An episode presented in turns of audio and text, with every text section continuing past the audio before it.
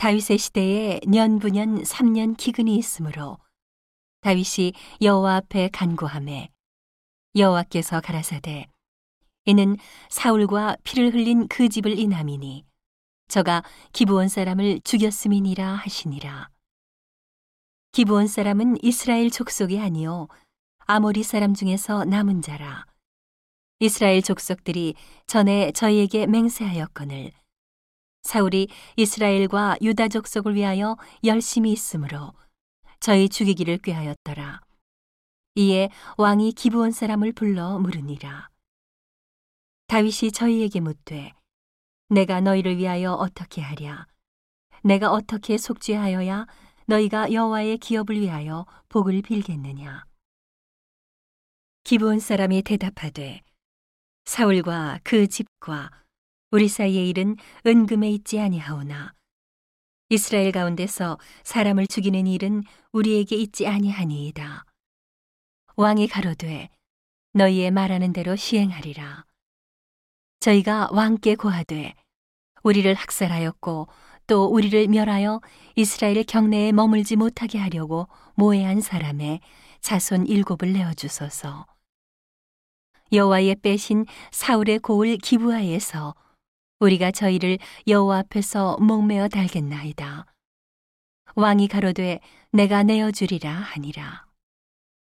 그러나 다윗과 사울의 아들 요나단 사이에 서로 여호와를 가리켜 맹세한 것이 있으므로 왕이 사울의 손자 요나단의 아들 무비보셋은 아끼고 이에 아야의 딸 리스바에게서 난 자 곧 사울의 두 아들 알모니와 무비보셋과 사울의 딸 메라백에서 난 자, 곧 무올라 사람 바실레의 아들 아드리엘의 다섯 아들을 잡고 저희를 기브온 사람의 손에 붙이니 기브온 사람이 저희를 산 위에서 여호와 앞에 목매어 달매 저희 일곱 사람이 함께 죽으니 죽은 때는 곡식 배는 처음 날 곧 보리 배기 시작하는 때더라. 아야의 딸 리스바가 굵은 배를 가져다가 자기를 위하여 반석 위에 펴고 곡식 배기 시작할 때부터 하늘에서 비가 시체에 쏟아지기까지 그 시체에 낮에는 공중의 새가 앉지 못하게 하고 밤에는 들짐승이 범하지 못하게 한지라. 이에 아야의 딸 사울의 첩 리스바의 행한 일이 다윗에게 들림에 다윗이 가서 사울의 뼈와 그 아들 요나단의 뼈를 길르앗 야베스 사람에게서 취하니 이는 전에 블레셋 사람이 사울을 길보아에서 죽여 뱃산거리에 메어단 것을 저희가 가만히 가져온 것이라. 다윗이 그곳에서 사울의 뼈와 그 아들 요나단의 뼈를 가지고 올라오매 사람들이 그 달려 죽은 자들의 뼈를 거두어다가 사울과 그 아들 요나단의 뼈와 함께 베냐민 땅 셀라에서 그 아비 기스의 묘에 장사하되 모두 왕의 명대로 조차 행하니라. 그 후에야 하나님이 그 땅을 위하여 기도를 들으시니라.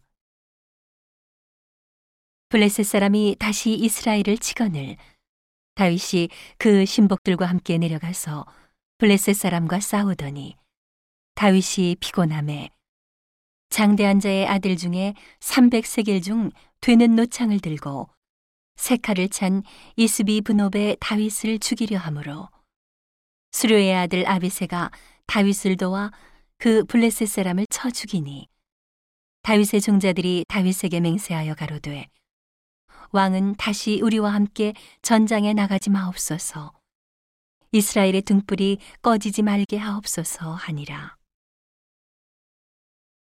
그 후에 다시 블레셋 사람과 곱에서 전쟁할 때에 후사 사람 십부게가 장대한 자의 아들 중에 삽을 쳐 죽였고 또다시 블레셋 사람과 곱에서 전쟁할 때에 베들레헴 사람 야레오르김의 아들 엘하나니 가드 골리앗의 아우 라우미를 죽였는데 그자의 창자루는 배틀채 같았더라.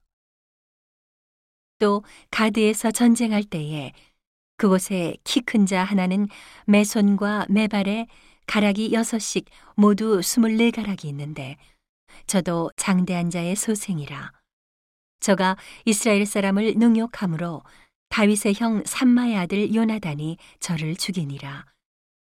이 네 사람 가드의 장대한 자의 소생이 다윗의 손과 그 신복의 손에 다 죽었더라.